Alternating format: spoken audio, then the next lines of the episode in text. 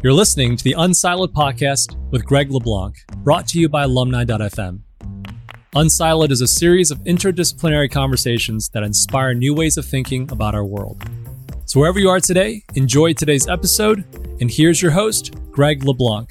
Welcome to Unsiloed. This is Greg LeBlanc, and I'm here today with Philip Ball, who is a freelance writer and I mean, talk about unsiloed. Philip, you've written on a wide range of topics. I have a subset of your books here with me. I have this old one. It's called Shapes, which is, I think, one of a trilogy all around patterns.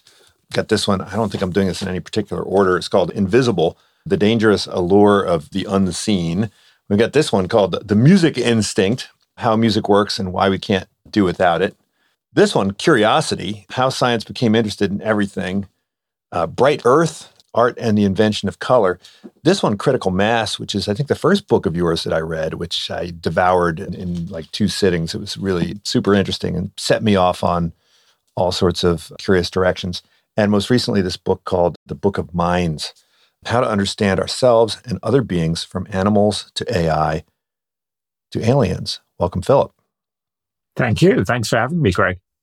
Well, you know, as I said, I think, you know, you're incredibly unsiloed. And, you know, as a freelance writer, it seems like you have the ability to range across all of these different domains in ways that you would probably find difficult if you were an academic. And so I was wondering if you could talk a bit about what being a writer allows you to do. I mean, some writers are sort of at the mercy of commissions, right? Somebody contacts them and says, "Hey, I need you to do a piece on this."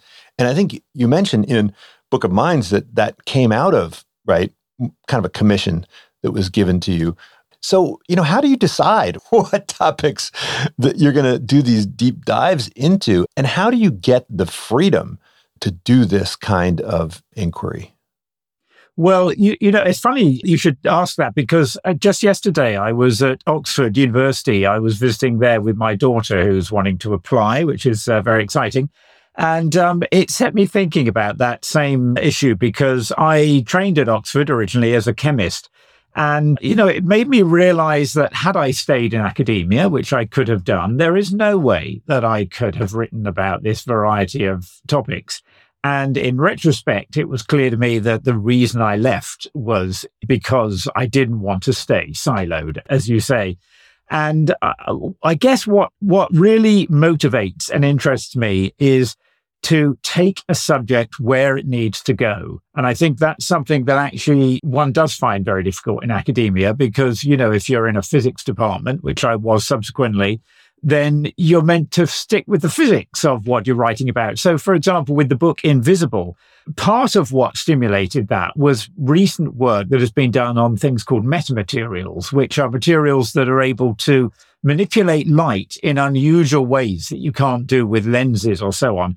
And they've been used to make what the researchers are calling invisibility shields. And they turn out to be not quite what you expect that to, to, to mean, because this is an invisibility that works at sort of microwave wavelengths or radar wavelengths. So you can see the thing you're hiding inside the shield, but you can't see it with radar. It's not a ring of Gyges, right? Exactly. But it's, you know, it's fascinating work. It comes out of physics ideas, but it occurred to me if I was going to write about this topic, I couldn't limit myself to optics and physics and metamaterials because the notion of invisibility it's a cultural notion. And i really wanted to explore what culturally we've done with that notion. And it does go back to plato's ring of gyges which is the original invisibility ring that you know we now have in lord of the rings and so on.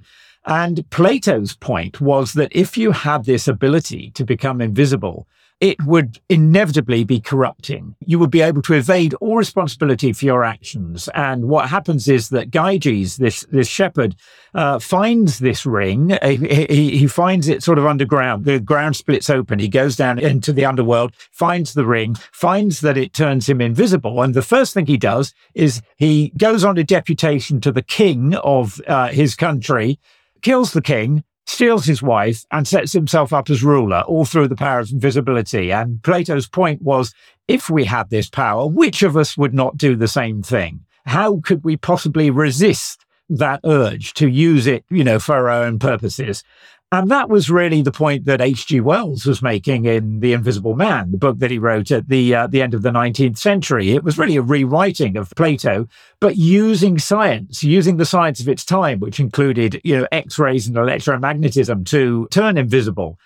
And that was really what I wanted to explore in this book. How is that idea of invisibility being used culturally th- through times, for example, in the Renaissance, when there are all kinds of recipes you can find for magical recipes for how to turn yourself invisible, through to things like H.G. Wells.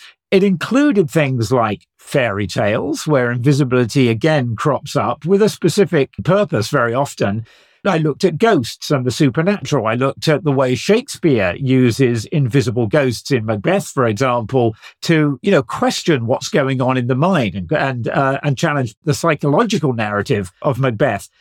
So uh, that was where that story required me to go. And, you know, as I say, you can't do that in a physics department. And I think that's really what I've alighted on doing in, in my science writing. I figure that I have this, what is really a tremendous privilege to be able to take a couple of years uh, or so to really delve into a topic that I choose that just sort of arises and to be able to do that in a way that doesn't need to respect disciplines, not just scientific disciplines, but academic or intellectual disciplines generally. So, you know, it can mean going into myths. It can mean going into literature as well as going into what's happening at the forefront of science. That's, that is really what you know keeps me doing what I do. Um, certainly in terms of books, and books allow you to do that in a way that commissioned articles don't. I do do journalism as well, and sometimes that's commissioned, but it's really the books that allow me to sort of pursue those threads wherever they need to go. Yeah, I forgot to mention you actually wrote a book on modern myths, right? A couple other books. You wrote a book on the history of physics under the Nazis. You wrote a book on the history of China, right? Which I guess is a sequel to your book on water, which I think was your first book. But, you know, there's nothing to prevent a physics professor from writing, say, that book on invisibility, particularly if, you know, if they have a tenure or they're emeritus.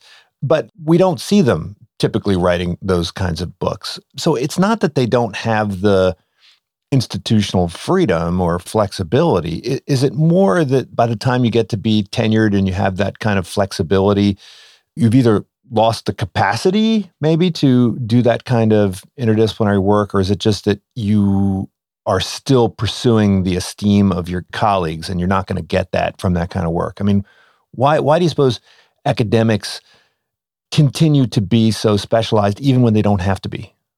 Well, I think it's um, a combination of things, some of which you, have mentioned, Greg. So, you know, very much the message that you, one gets in academia is stay within your tramlines. And there are good reasons for that because occasionally when you see scientists step out of them and perhaps most notoriously when physicists, you know, they have a tendency to think they can explain everything else in the world as well. So they come into biology and they say, well, look, I'm going to, you know, we're going to clear it up for you guys. What's really going on? And it, it can, it doesn't have to be, but it can end up being extremely naive, biologically naive, because they don't have mastery of that area and they overlook a lot. And, you know, that's, of course, always the danger in stepping into one of these areas that is extremely cross disciplinary. You can really put your foot in it and overlook important things. And that's a risk I'm constantly running, which I hope I can at least to some extent negotiate by making sure that I consult with specialists in a particular field. For many years, I was a, uh, an editor at Nature, the science journal. And I think one of the things that that taught me was how to find the real experts in an area. And, you know, particularly in science, scientists are incredibly generous with their time and advice. If you, you know, approach them and say, look, I'm interested in writing about you know, this topic that you're working on. I mean, of course, you know, they're always interested to be able to talk about their work and have someone write about it so that others know about it. But it's also just, I think, uh, you know, you mentioned curiosity. It's their natural curiosity, their passion for what they're doing that makes them very eager to share their knowledge. So, you know, I, everything I do relies on that generosity that experts have. And I think it's, it's something that I think in science we can sometimes take for granted. It's only when I've started branching out into areas of humanities that I realized that that culture of being very generous with your time and your expertise isn't something that uh, happens in every academic discipline. So I always celebrate that and I always uh, respect and am thankful for the fact that scientists will, will do this. So that's really, you know, the way that I will try to avoid that pitfall that a- academic specialists might have of, you know, when you step outside your field, you risk putting your foot in it and saying dumb things. You know, there's also the pressures within academia to succeed in your field. And I think this is something that young researchers eh, increasingly feel that they simply don't have the time to even read broadly within their own discipline, let alone outside of it. The literature is so vast, but the pressure also to make your mark in often a very narrow area of, of research is so great that they just don't have the opportunity to do that. So yeah, I think, you know, one way or another, the, the pressures that exist in academia militate against having this sort of breadth. And it tends to be something that scientists feel able to do if they're so inclined only towards the ends of their careers. Well, I mean, do you think it's possible to be an expert generalist? In other words, is there a, a particular skill that enables one to get up to speed quickly on an entire domain. I mean, I teach MBAs, right? And MBAs are sometimes, I mean, they're very confident people, but they're also kind of insecure people because they don't have any in depth expertise in any of the, not only of the domains that they work in, like accounting or marketing or whatever, but they also don't have any specific industry expertise. And they may wind up, you know, running a consumer products company and then running a tech company and then running you know like a marketing company. And they have to be able to kind of hop from job to job. And particularly like if you're a consultant i think that journalists like yourself i mean you seem to be an expert at acquiring new knowledge compressing it and then kind of recombining it and telling a story around it. And this is a, skill which you know a lot of people don't have. So i mean is there such a thing as an expert generalist? I'd like to think so. I think it is a skill and I think it's one that one can acquire. And for my part, I think that a big part of acquiring that was what I had to do as a nature editor. You know, these days, Nature is a publishing empire and it has an ever growing list of journals that it publishes. When I joined, which was in 1988, it was still Nature, the journal. It was a single journal. It published across all areas of sciences and it had a very small staff. I was one of four editors who handled all of the physical sciences. So, you know, there was one who handled all of astronomy and cosmology. Um, my pit, my, my area was pretty much all of physics, all of chemistry, material science, um, some biophysics. And that meant you had to get pretty good at getting up to speed very quickly. You never knew what was going to come in from week to week. And if one of my colleagues went away on holiday for a week, I might find myself uh, handling papers on earth and atmospheric sciences uh, instead. And so I'd have to do the same there. So it was something that I had to learn on the job, you know, how to do this, how to assimilate enough knowledge very quickly that at least you had some orientation. Of course, you know, one was never going to get the depth of knowledge needed to really assess what had been done in a paper and what the significance of that was and what the potential flaws of that were. But that was the job of specialist referees. You know, that was what we had to find these people to send the papers to. But what we did need to be able to do was to get the broader picture, to figure out where at least this particular paper was situated in the sort of you know in in the scheme of what had been done before and where this uh, might advance the story on. So yeah, it is a, a skill to be able to do that. There's also something about wanting to, to get that broader picture, about wanting to understand how things relate to other things. And I think that's something that be- started to become clear to me once I'd been at Nature for long enough that I started to think, hey, you know what? I've, uh, uh, you know, here's this paper that is claiming this. That sounds very much like this paper that that you know I've just been handling in a completely different area in biophysics or something. Maybe you know is there some connection between them? And that's really what what interests me and i think that what's been really gratifying about the writing that i've done is that i do get some sense that scientists who again are necessarily having to keep quite a narrow focus in order to get on in their field that they do seem, on the whole, to really appreciate these more general pictures, these words of synthesis, I guess, which, you know, they don't have time to attempt themselves very often. So you mentioned the book uh, Shapes, uh, part of a trilogy on pattern formation. That was really one of the first books. It was that they actually came about uh, as a sort of rewrite of a book that I wrote in 1999 called The Self-Made Tapestry, which was about pattern formation in nature. And, you know, I started to notice as a nature editor that we'd get these papers that described patterns in, they might be in geology, they might be in developmental biology, they might be in astrophysics. Often they were the same kinds of patterns. There might be spiral forms, there might be sort of reticulated net like forms. The question then arises is that just coincidence? Or are these all arising for basically the same rule? Are they all described in some sense by the same mathematics? And very often that did prove to be the case. So that was an area where you know, the topic itself did range between disciplines. And it seemed to me that what could be really useful, and I hope it has been, is a book that tried to bring them together to try to say, hey, you know, you guys in developmental biology are, are trying to understand. It's the same as what these people in condensed matter physics are doing. You're looking at the same phenomena. So yeah, that's really off, very often what I've tried to do with, with these other books to point out the similarities and the relationships between fields that might otherwise seem to have nothing to do with one another. Well, I think you do that in critical mass also, right? Because it's a book around about complexity, which appears in you know natural sciences and the social sciences, and I think the focus is mainly on the social sciences in that book. But I mean, do you find that the folks who read these books are not just the outsiders who are trying to make sense of these domains, but the people in the trenches? And are they able to then go and maybe develop their work with these additional insights? I mean, are you kind of providing them with a bit of a, I don't know, a periscope that allows them to see outside of their trenches?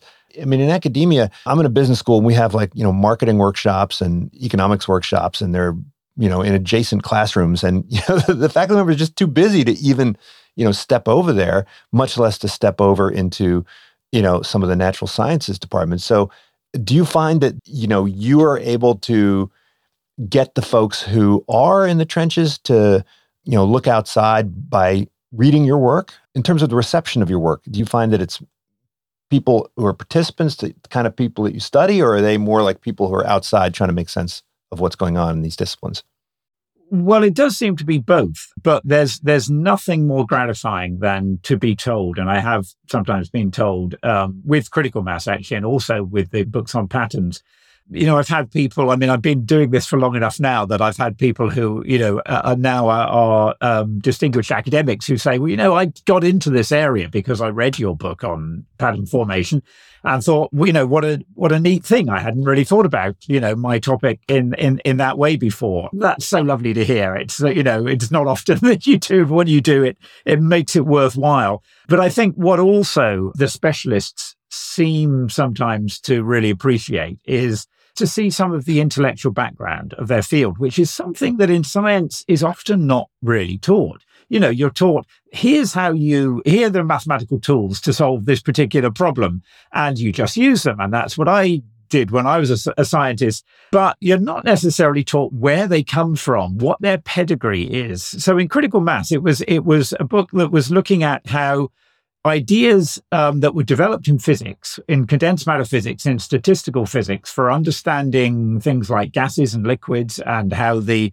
how they switch between the two forms, the things called phase transitions, how those ideas are now proving useful for social scientists because we can find some situations where people en masse, you know, taken in a large enough body, in large enough numbers, they show the same kinds of behaviors. One of the most obvious, uh, striking examples and familiar ones is road traffic, where you can develop simple models of road traffic that treat the vehicles as just particles that interact by forces, particularly forces of repulsion that prevent them from colliding. Of course, you know, what that really is, is, is drivers will slow down so they don't drive into the person in front. But in effect, what it looks like is that there's a repulsive force keeping them apart. So you can use the models that physicists have developed to understand systems like that. And you can see road traffic undergoing phase transitions, as if going from a gas-like state where everyone is moving, you know,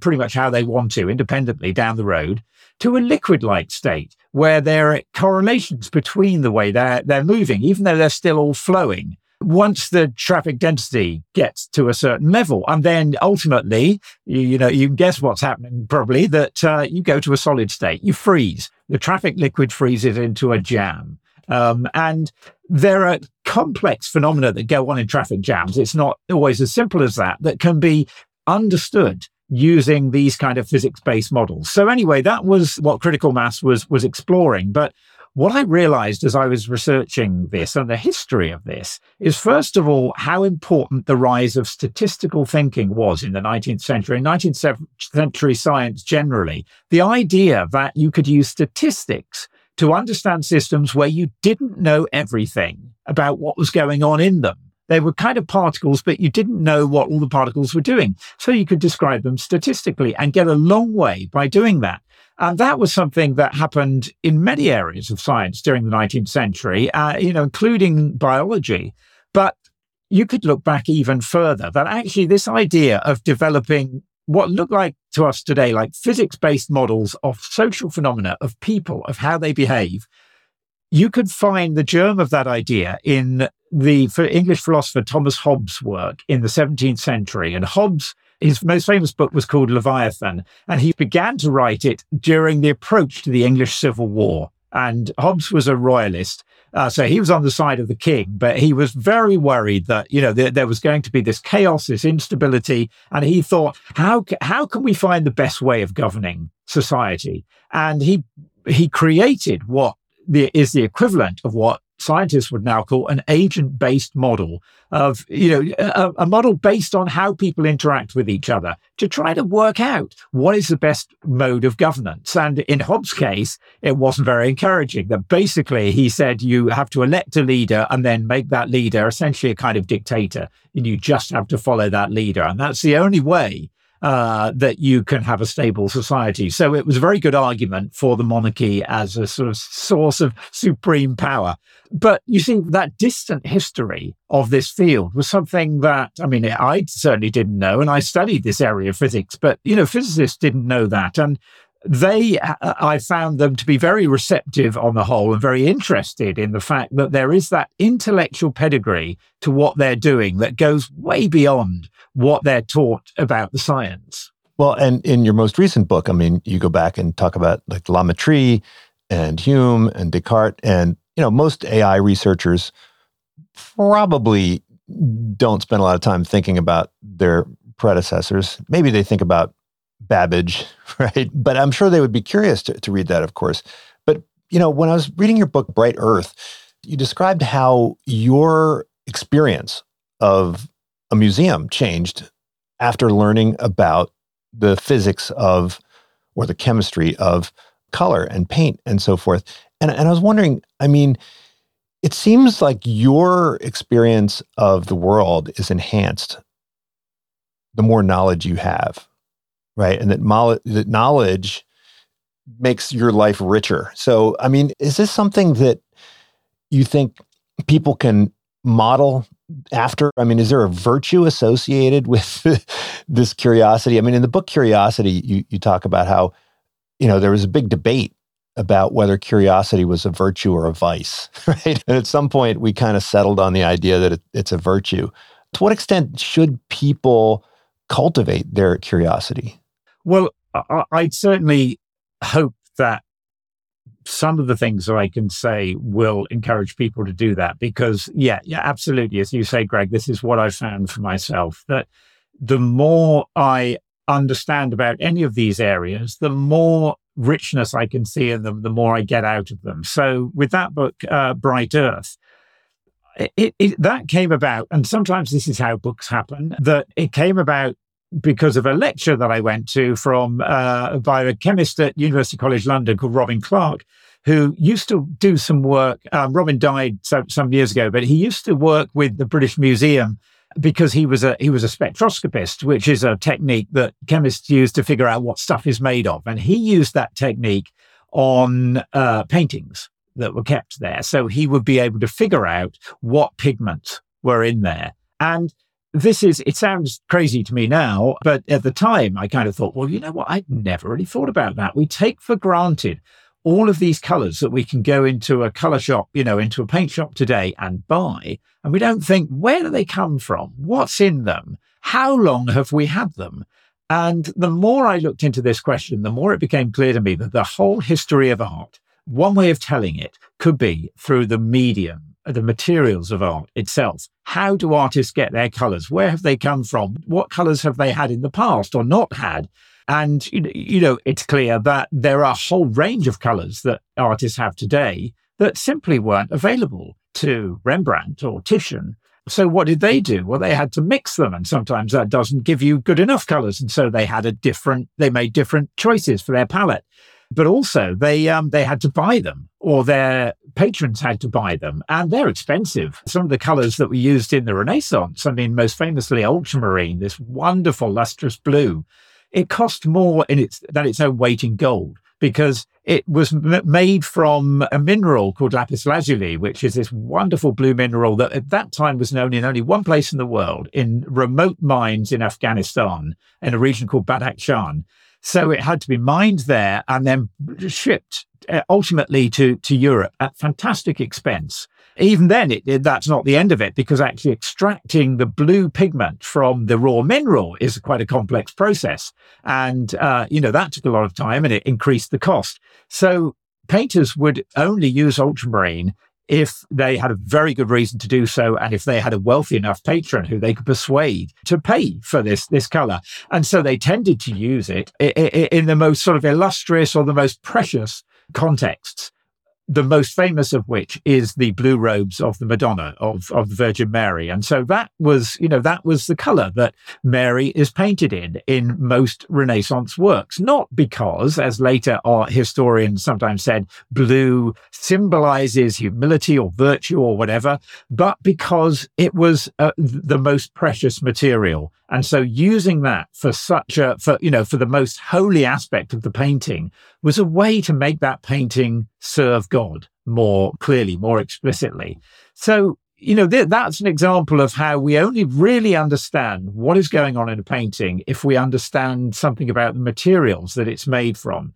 And I found until that time, until I wrote this book, you know, I, I there were plenty of paintings that I that I love to go and see in the art galleries we have in London. But you know, the whole of the really the, the medieval and the Renaissance section of the National Gallery, and there's a you know there's a lot of stuff there from that time, and it it was a closed book to me because I didn't get the classical references. The style wasn't something that I really responded to. But once I had this window on that art, once I looked at it and I thought, ah, you know what? That is Red Lake. You know, that is Carmine Lake that is being used there. That yellow is orpiment, which again is a very rare and precious pigment and also a poisonous one. So a lot of painters tended to avoid it. And then you start thinking about how did they get those materials? Why did they choose to use them there? And it's a way into the art. And now, you know, that's, I, I, I love that, that era of art. So that's a perfect example of how looking into the, a, a, subject through a window like this, and there there are others, was um, it opened my eyes, you know, literally to to what was there to be seen, and it enriched and deepened my experience of the world and what the, and the things that we make. So, does knowledge just improve and enrich your experience? I mean, or are there some trade offs? Right? You know, you wrote a whole book on music and, you know, sometimes people will say that critics oftentimes are incapable of experiencing the immediacy of a work of art because they're spending too much time interpreting it or identifying different aspects of it, whether it be you know historical references or you know structure or formal elements and so forth. Is there any negative associated with just adding additional layers of knowledge to your understanding of the world? Or is this just everything gets better and richer and more interesting the more you know? Well, I have, I have to say, I have found the latter. I mean, you know, it's a common uh, concern that if you look at so the, this book on the cognition of music, you know, the, I could understand a concern that if you start taking the music apart, analyzing the way it's working, what's going on. And in particular, in that book, I'm looking at what's going on in our brains, how our brains are decoding this incredibly complex acoustic signal and turning it into something that not just makes sense to us, but that actually moves us, sometimes moves us incredibly. How does that happen? And the worry is that, you know, if you, if you start understanding that, it's not going to happen anymore. You've atomized it. You've pulled it apart. It like, you know, like an animal on a dissecting table and it's no longer alive. I don't think that's the case at all. There's this famous video clip actually that uh, of an interview with Richard Feynman where, you know, he's challenged by the idea that science does this, that it takes things apart and ruins the mystery. He's talking about a flower and understanding photosynthesis and understanding the colors of a flower. And he says, and I think quite rightly, it only enhances. It never, having a, more knowledge of what's going on only enhances. It never takes things away. This is the, the case for that I found for music, that actually writing that book too and understanding what's going on when we're listening to music it meant that I had to listen to a whole stack of music that I'd never listened to before. But it all, but probably very often that, that music, because it was unfamiliar to me, it would have just seemed, you know, quite alien and I would have struggled to find a grasp and, or a way in. But understanding something about what was going on in the music and what was going on in my mind as I was listening to it, again, gave me a way in. It gave me a, you know, a window into it. And, you know, I, I always remember with the book on pattern formation, I just finished writing that and I'd taken myself away and I was on a beach in Wales and uh, it suddenly struck me. All the things I've been writing about were all around me. There were patterns in the, the clouds in the sky. There were patterns in the ripples that the, the, the retreating tide had left in the sand. There were even patterns or structures of a particular sort in the rugged nature of the cliffs that they have a particular kind of structure, a fractal structure as it happens, that understanding those patterns actually meant that I noticed them. There were patterns in the, the, the bushes along the path going down to the beach, patterns in the way the leaves were arranged in those bushes, which I had never noticed before. And they're extraordinary patterns that you get in the arrangement of leaves in plants. So I absolutely, in that moment, felt totally enriched, felt totally surrounded by this stuff that not only had I taken for granted, I had barely even seen it before. So yeah, I've I've yet to, yet to find a downside to having more understanding of these things. But uh, you know, having said that, I was very struck when I was writing the book on music by what a music psychologist, very uh, eminent music psychologist, John Sloboda, um, here in the UK said about doing that kind of research because there's a you know there is a danger that you start reducing our understanding of music. In order to understand how we process it you often have to strip it down to very minimal things very simple sort of signals simple sequences of notes and try to understand how people respond to them.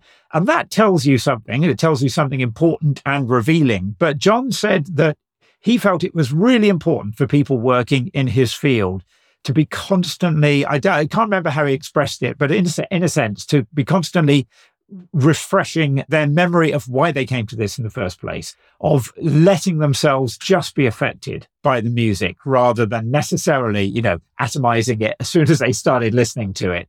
To maintain their passion and their commitment for what they're doing, you have to sometimes allow yourself just to feel the wonder of it. And I think that's as equally true in the sciences generally as it is in if you're trying to understand art or music or things that more, perhaps more commonly are associated with that feeling of wonder.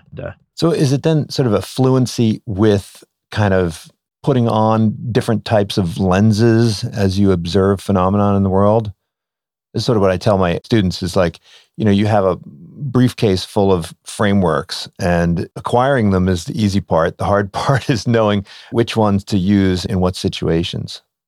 Yeah, I think that's a, a, really good way of, of putting it. And I think that that's a very useful thing to do as a scientist, quite generally, to recognize, you know, there are some scientific problems, the hardest ones, really, often the most complex ones, where not only do we not yet have the answer, a theory to understand them, but I think it's very probable that there is no single theory to understand them. We will need multiple points of view to make sense of different aspects of them. In fact, actually, quantum mechanics is at the moment is like this. I mean, that's, you know, the most esoteric area of physics in some people's minds. The wonderful thing about quantum mechanics is that I think it's wonderful is that we don't, we can do the maths. We can, you know, we, it's done every day. It's an incredibly successful theory that we have to understand the quantum behavior of atoms and molecules and molecular systems. What we don't know is what that theory is telling us about the nature of the world. And there are very different ideas about that and no consensus at the moment. And I think at the moment, at least, and this may continue to be the case for as long as we know, the most productive way and the most enriching way, I think, is to hold open the possibility of several different ways of thinking about it. It feels to me as though if we decide, oh, this is the right interpretation for me, which a lot of people have, that I think risks closing your mind to other ways of looking at the problem, which sometimes might be more useful ways to attack a particular problem. So yeah, I think that that fluency, that ability to put on different lenses and to remain open to different ways of thinking about a problem is one that is not just you know a, good, a great thing to have in life in general, but it's actually a really valuable thing to be able to do in scientific research. And I should mention that you wrote a book on quantum physics called Beyond Weird, which I'm intimidated by the topic. When I do decide that I want to learn about it, your book will be the one that I check out first. But this most recent book, I mean, you're doing that in this book, The Book of Minds. You're exploring a bunch of different perspectives on mind and consciousness. And, you know, you start with the question of kind of what is mind? And I think at the end, you have some provisional synthetic view on what the mind is. But at the end, it's really, you've introduced us to a whole bunch of different schools of thought. And I think the, the overarching theme of the book is this idea of mind space, right? Could you talk about that? I mean, why does it make sense to think in terms of mind space and to kind of look at all of these different perspectives? I mean, you, I think you have a couple different two by twos. I love these two by twos. You know, one that's built on Dan Wegner's and one on Christof Koch's and one on Murray Shanahan's right work. But tell me a bit about this concept of mind space, which I hadn't heard before looking at this book. Right. Well, well, this this was one of those books that came about through, I started to look at a very specific question, and suddenly I realized it was a very big question. Um, so I, I, was asked if I might consider writing an article about AI, and you know, AI. This was long uh, several years back, and AI has suddenly changed tremendously since then. But it's still the case that actually the AI systems that we have today are black boxes. We don't really know how they're doing what they do. Now, of course, this book was completed before Chat GPT 3, right, came out and Chat GPT 4. Absolutely. Yeah. So already I need to write a second edition because so much is happening and, and still is in this area. But this bit of research was trying to find ways of opening up that black box. And I started to try to look around for people to uh, uh, I could speak to experts I could speak to as you know to think about this this general problem of you know what uh, uh how do we open up the black box of something that looks cognitive like that. And I was getting nowhere for a long time, but I did come across a paper written right back in 1984 by a computer scientist called Aaron Sloman at the University of Birmingham here in the UK. And Aaron, in that paper, he came up with this concept of the space of possible minds. So it's not my idea; it's absolutely Aaron's. And um, he said, you know, this is a way to think about minds. And he was, as a computer scientist, he was for his time thinking very much more broadly than was was common at that time. He was saying, you know, there are animal minds and all sorts of animal minds that are different from one another. We humans have slightly different minds from one another. We think in different ways. And then there are, you know, robot minds and AI minds and and others. Roomba minds. How do we think about these? Absolutely. Yeah. Yeah. Very, you know, at that time, very, very, what seemed to be very simple ones. And so he said, well, maybe we should think about it as there being a conceptual space of possible minds that can exist in the universe.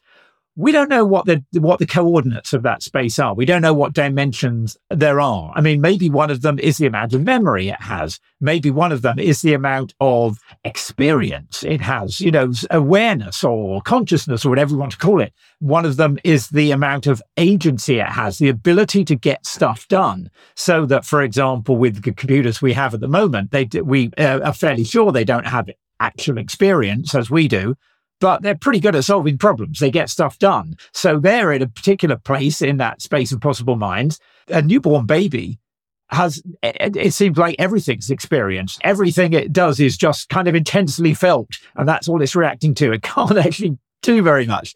So it's somewhere else in that space of possible minds. And, you know, animals will be somewhere in there. And this was a fantastic, for, for me, a fantastic kind of organizing framework for thinking about minds. And I tried for several years to figure out, you know, what I was going to do with this. And I never ended up writing this piece that I was originally asked to, to look into.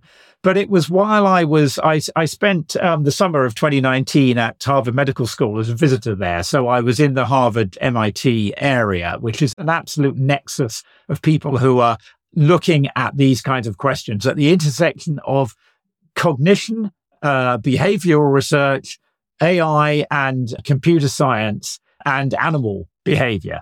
And so uh, I started going around talking to people about this, and it, you know, very quickly became clear to me. Oh, and neuroscience, of course, and it very quickly became clear to me that you know this was a book I had to write about that was kind of uh, predicated on this idea of a space of possible minds and, and looking at well, what is that space like? Where are these different minds that we know of? Where are bats? Where are birds? Birds, I think, are an, a, a particularly interesting example because I think that they are uh, unlike most animals, probably scattered widely amongst the space of possible minds that, you know, they have such different cognitive ability.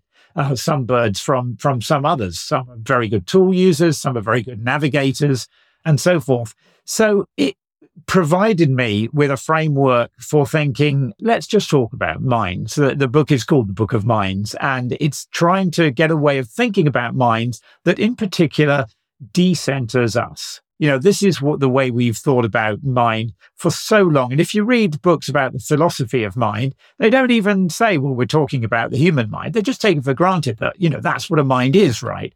But of course, you know, now we know it's, it needn't be that at all.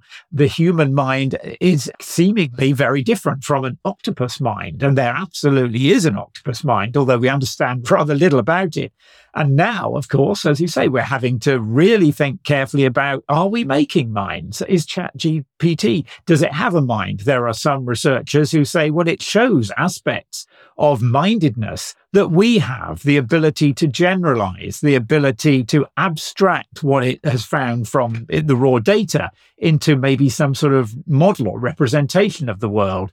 That's still controversial whether it does that at all. And it's partly controversial because we don't have a good enough intuition of the kinds of cognition that it uses, which are different from ours. So I hope that if anything, this notion of a space of possible minds is only going to become more and more salient, particularly as we continue to make these huge advances in AI. Well, I think as we broaden our definition of mind, then we're just going to shift the locus of human uniqueness to something else, right? Like selfhood or something. But I wanted to ask specifically about why it is you think that, at least in recent thinking, we have gravitated towards this computational view of the mind. So, all the, the research in artificial intelligence is primarily about computation prediction, to a lesser extent, inference. But this is really, I think, a, a narrow view of the mind, right? There's a lot of other things that go into the mind, but sometimes we equate the capacity to compute with having a mind. And that makes it easier for us to think of a Roomba as having a mind, right? Yeah, absolutely. And this is something that I wanted to challenge in my book.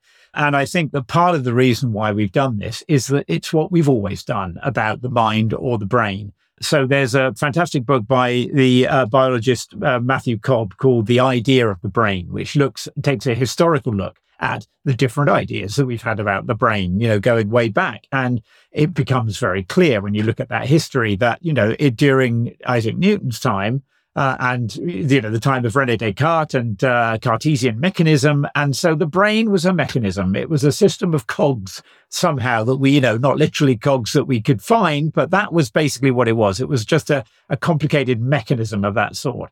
Later on, the brain was thought of as a kind of hydraulic system, that there were, you know, that somehow fluids flowed down our nerves and it worked that way because we had machines that worked that way we interpret it in terms of our latest technology. And so we've been interpreting it for the last 50 years or so as a computer. And I think that increasingly we're now starting to see the shortcomings, the constraints of that idea. It's there, there are things to be said for it. There are similarities in what we do. It's, I mean, for one thing, they're both electrical devices. They both use signals that are, you know, sent around these complex networks. But I, I, think that when we're thinking about mind, increasingly, um, people who work in cognition are saying that embodiment is a crucial aspect of it. You can't make a, you can't expect a mind that is just computing in some abstract space to develop the kinds of resources and capabilities that the human mind has. The human mind is part of us as an evolved being. And the mind didn't evolve by itself. It evolved in the body, for the body, as part of the body. In fact, it's a, you know, it's an organ. The brain is an organ. And so we understand the world as embodied beings. And partly what I mean by that is that we have a sense of things that we can do and things that we can't do that are predicated on the kinds of bodies we have. We don't have minds that are capable. One of the reasons that I think the mind of a bird will differ from ours is that a bird can fly. And so its concept of space is going to be different from us rooted to the ground and, you know, moving in the way that we do um, that's going to be different again from the kind of concept that a whale has. You know, gravity doesn't really exist for a whale. So the kinds of minds that entities have, I think, does depend on the kinds of embodiment they have. And this is becoming more and more clear. And this is going to be an issue as we think about AI, which at the moment doesn't have embodiment, but we're talking about and already starting to build it into robotics. And I think, you know, not only will the kinds of robotics that we use dictate the kind of mind that uh, the AI has, but I suspect there will be a feedback process that goes on there that you know that the AI mind if you like the the AI will you know maybe it will start to mutate the body. There are these robots that are reconfigurable and the kinds of configurations they might adopt will depend on what the mind decides is going to work in a certain instance so that's one way in which I think, you know, the idea of the brain as a kind of computer sitting in a room somewhere doing computation, that's not enough to really understand the nature of our own minds, let alone others. Well, you also mentioned these, I guess, organelles, right? These little multicellular things that are created from stem cells that seem to have neuronal function, right? But they don't have any embodiment do they? I mean, they're just a bunch of nerve cells, but they're capable of stimulus and response and so forth. And you hypothesize, right? What if we were to allow these things to grow, right? It would be like a brain in a vat, right? Well, yeah, th- this was actually another reason why I figured I had to write this book, uh, Book of Minds, because they, they're, they're called organoids. And in particular, we're talking about brain organoids. So our stem cells, which are cells that can grow into any tissue type in the body, we can now culture them to grow into little organoids, little sort of, they're, they're, like miniature organs of our own. They're not perfect and they stay small because they don't have a blood supply, although that may change. But in, in a sense, they, they have a sort of intrinsic knowledge of how to structure themselves and what sort of tissues to grow into. And if we do that with neurons um, grown in a dish, in the right sort of medium, in a special sort of gel, so that they can develop three dimensional structures, they start to form what looks like a little brain, like what looks rather like the sort of brain that you might see developing in an embryo. So in the very early stages. And the reason I figured, you know, I had to include this in, in the Book of Minds is that I had this procedure done myself some years ago for a project that I was involved in. It was actually a project to do with dementia. And um, I collaborated with some researchers at UCL, neuroscientists at UCL, who were growing these brain organoids from the tissues of people who had a congenital form of dementia, which meant that they would get it early on. And the, the aim was to try to understand what was going on if you grew these little, they're like some they have been called mini brains, which is a bit misleading, but they, they you know, they're not just clumps of neurons. They ha- have structure that looks brain-like. So I, um, as part of this project, I underwent this procedure myself. I had to have some basically skin cells taken from my upper arm. They were turned back into stem cells so they could grow into any tissue type, and then they were cultured into these brain organoids. So I have my own brain organoids made and it was a strange experience. Um, and I, you know, I'm still kind of processing this notion that a bit of me has been turned into a, a kind of a mini brain. Now, you know, at the moment, they, they are very small. And although the, the neurons are active, they're signaling to each other as they do in brains.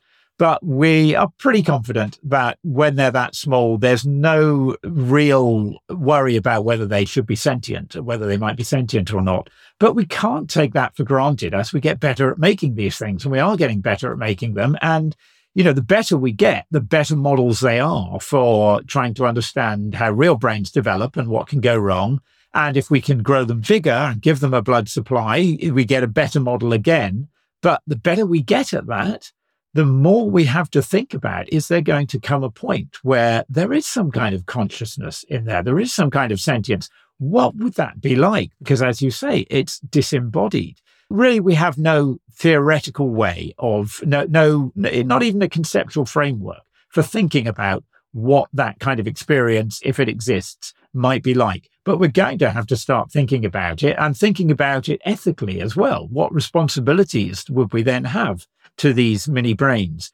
At the same time, you're right that they are, you know, just lone objects at the moment grown in a petri dish, but it's possible to hook them up to, if not to bodies, then certainly to other tissues. In fact, some of these, uh, some of these mini brains have been grown that developed spontaneously, developed two little so-called optic cups, which are the beginnings of eyes, because eyes are part of the brain in a sense. They're an outgrowth of our neural system. So this is just something that brains do. And these brain organoids started to do it. So they were light sensitive patches and it looked as, as creepy as anything to actually see the images of these things because they really are two black blobs like little eyes growing on this mini brain. So, you know, presumably they can start taking light input that way. Other researchers have grown brain organoids that they could allow to link up to bits of muscle tissue and make the tissue twitch. So they, they can, you know, in some sense control tissues. So it's absolutely um, feasible to think about giving these organoids some sort of embodiment and allowing them to interact with their, the world around them and to receive information from the world around them. What are they going to start being like once we can do that? Again, we don't know, but already we're at the point where we're having to, to ask that question quite urgently. Well, it's going to be a long time before an organoid passes the Turing test, but we've already crossed that threshold with things like chat gpt And so, you know, that used to be a test that people, you know, held up as an important barrier. But I think now, even though we do have AI that can pass the Turing test, we're still not prepared to give it the designation of you know mindedness. So you know what would have to happen for these new models to be worthy of respect as being you know I don't know what's the equivalent. I know embodied. What would it be? Im, minded, right? mindful. If the Turing test is not the right test, what would be the right test? Yeah, well, I think the answer, simple answer is we, we simply don't know. We don't have a test like that. I mean, the Turing test actually you know, quite a few years ago now, I think most of the AI and computer science community kind of abandoned it as a serious way of testing whether a system has any kind of sentience or, and in fact, Turing, in a sense, he didn't really mean it. And so this is Alan Turing, the British mathematician in the 1950s when he suggested this. He didn't really mean that once uh, we had a system that could pass the Turing test, which is to say, could convince a human that the responses it was giving were those from a human. He never really was arguing that once that's the case, we have to treat that system like a human being, give it all the rights and so on. Um, he was simply saying that if we get to that point, we no longer have any grounds for saying whether it has a mind or not. What, you know, all we can do is, is work empirically with, with what we can see and we simply don't, don't know. And in fact, it, I think it became clear, even in the 1960s, it became clear that this was never going to be a good test because we are hardwired by evolution to project mindedness everywhere. It's why, you know, we do it in nature. That we, we've done it, you know, since antiquity, that we, we, we think the gods are angry when it thunders and so on. So we are, uh, we're hardwired to be gullible to fall for the Turing test. And already, even in the with the crude kind of chatbots, if you uh, as we now call them, that were developed in the 1960s, you know, people were falling for this. They were interacting and thinking, you know, is there a human operator that's controlling this? So, you know, it's been possible for, for decades now to fool a lot of people with even the crude systems that we have, let alone Chat GPT. So that's not going to be a, a good test and perhaps never really was, other than a test of our own gullibility. But, you know, how will we decide where, when, if ever, these systems ought to be accorded rights, for example, or, or ought to be regarded as sentient? And uh, we don't know because we don't have a theory of, of consciousness. We don't have a test of consciousness that we can ever apply to other things. I mean, people are trying to find ways of probing that for animals. And we, uh, you know, I think it's widely accepted now that we should recognize a degree of sentience and probably consciousness in, in plenty of other animals, certainly other primates. But for, for these computer systems, I, one of the things I wanted to suggest in the Book of Minds is when we start thinking about it as a space of possible minds, there is absolutely no reason why we should think that all roads end in the human mind. That the, as things get more cognitively complex, sooner or later they're going to end up with minds like ours. And in fact, I think that the likelihood is with these computer systems that we're developing that they won't, that they're on a different track going somewhere else in mind space. We don't know where. We don't know where the destination would be. It may be that we could design them, if we understand enough about our own minds, we could design them specifically so that they have more human like cognitive processes. And already people are starting, AI is starting to think maybe we, we need to do that. Um, in order to make them, you know, more useful and more efficient and to stop doing these Uh, stop having these failures of common sense where you know they they do the, all these incredible things and then suddenly you ask them a question and they give the kind of dumb answer that you know even a, a two year old would laugh at. So you know that's the problem we have at the moment and it may be that in order to get around that problem and give these systems what we might think of as common sense we'll have to purposely design them more like the human mind. But if we don't do that, if we just keep making them more and more bigger and bigger and, you know, more and more complexity of interaction, I think it's by no means a given that we're going to end up with something human like. But we might yet end up with something that has some kind of sentience, some kind of consciousness.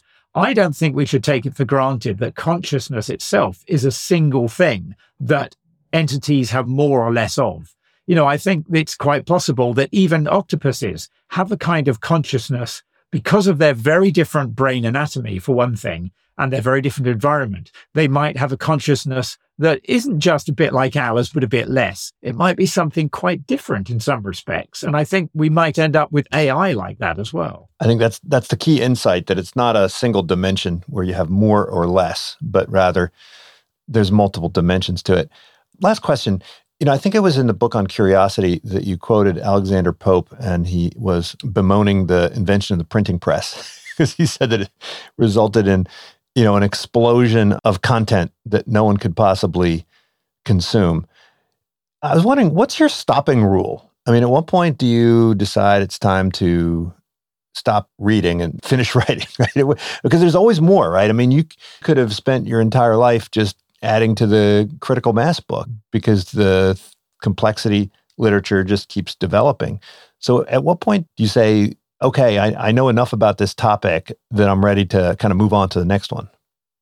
It's uh, sometimes it's simply the point at which I feel if I don't, my head is going to explode. That at some point I've just got to start getting things down on paper because yeah, there's just too much kind of I'm trying to juggle in here. But I think what what I do find also is that certainly with I don't think probably with pretty much every book I've written that when I start on this journey because it's often a new topic um, for me. So when I start on it, it they always feel utterly overwhelming that every sort of citation and reference that I find that looks useful, I go to it, and there are 10 others in there that I have to go and look at. And each of those has 10 others. And, you know, it just looks like an impossible task. The book I've just finished, um, that is coming out in the, in the fall called, with the rather hubristic title of How Life Works, um, it's trying to kind of change the narratives that we tell about that question about biology. But anyway, that was one in particular where I experienced this because, you know, I mean, if you're asking that question, where on earth does that ever stop?